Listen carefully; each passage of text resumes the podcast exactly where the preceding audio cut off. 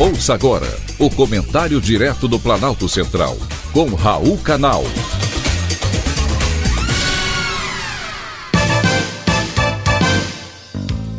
Queridos ouvintes e atentos escutantes, assunto de hoje: inclusão social. O Brasil está entre os países mais desiguais do mundo. Existe uma série de razões históricas e atuais que justificam o fato de figurarmos como a 11 nação mais desigual, de acordo com estudos do PNUD, o Programa das Nações Unidas para o Desenvolvimento. É seguro dizer que um dos aspectos que reforçam essa desigualdade é a falta de acesso aos serviços de saneamento básico. 45% da população brasileira não tem acesso ao saneamento básico, nem à coleta do esgoto. Esse percentual melhorou muito em 2020, quando o governo federal investiu mais de 13 bilhões de reais em saneamento básico, de acordo com o Instituto Trata Brasil. A mesma organização divulgou que por dia 5.336 piscinas olímpicas de esgoto são despejadas na nossa natureza. Mesmo a passos lentos, é importante registrar que houve algumas conquistas na cobertura de serviços de saneamento básico em todo o país.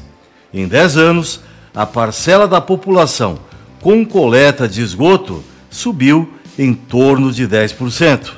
Além disso, algumas regiões estão caminhando para melhorar a qualidade de seus serviços e, dessa forma, assegurar dignidade à população que se encontra em locais mais desamparados pela ausência da nossa infraestrutura. Em Brasília, por exemplo, somos privilegiados, onde 100% da água é tratada. Porém, isso não acontece em algumas cidades no nosso entorno. Em São Paulo, o trabalho de despoluição do córrego Zavuvos, parte integrante do programa Novo Rio Pinheiros, teve aprovação de mais de 90% da população da Vila Joaniza, bairro de alta vulnerabilidade social, que entendeu que a redução da sujeira, do mau cheiro e de doenças trará dignidade para a comunidade local. Como já se sabe, os ganhos do investimento em saneamento são imensos. Aumento da frequência escolar, valorização do mercado imobiliário, incremento ao turismo, criação de emprego e renda e a melhoria da saúde e da qualidade de vida das pessoas.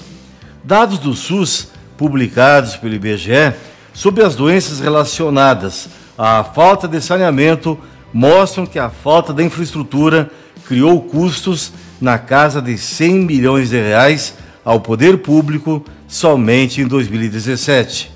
O Brasil está a uma década do prazo para o cumprimento total das metas impostas pelo Marco Legal do Saneamento Básico, que prevê 99% da população com acesso ao abastecimento de água potável e 90% assistida com serviços de coleta e tratamento de esgoto até 2033.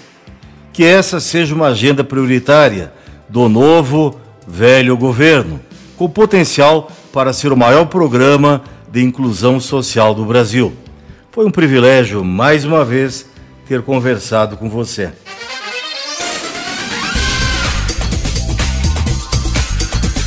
Acabamos de apresentar o Comentário Direto do Planalto Central, com Raul Canal.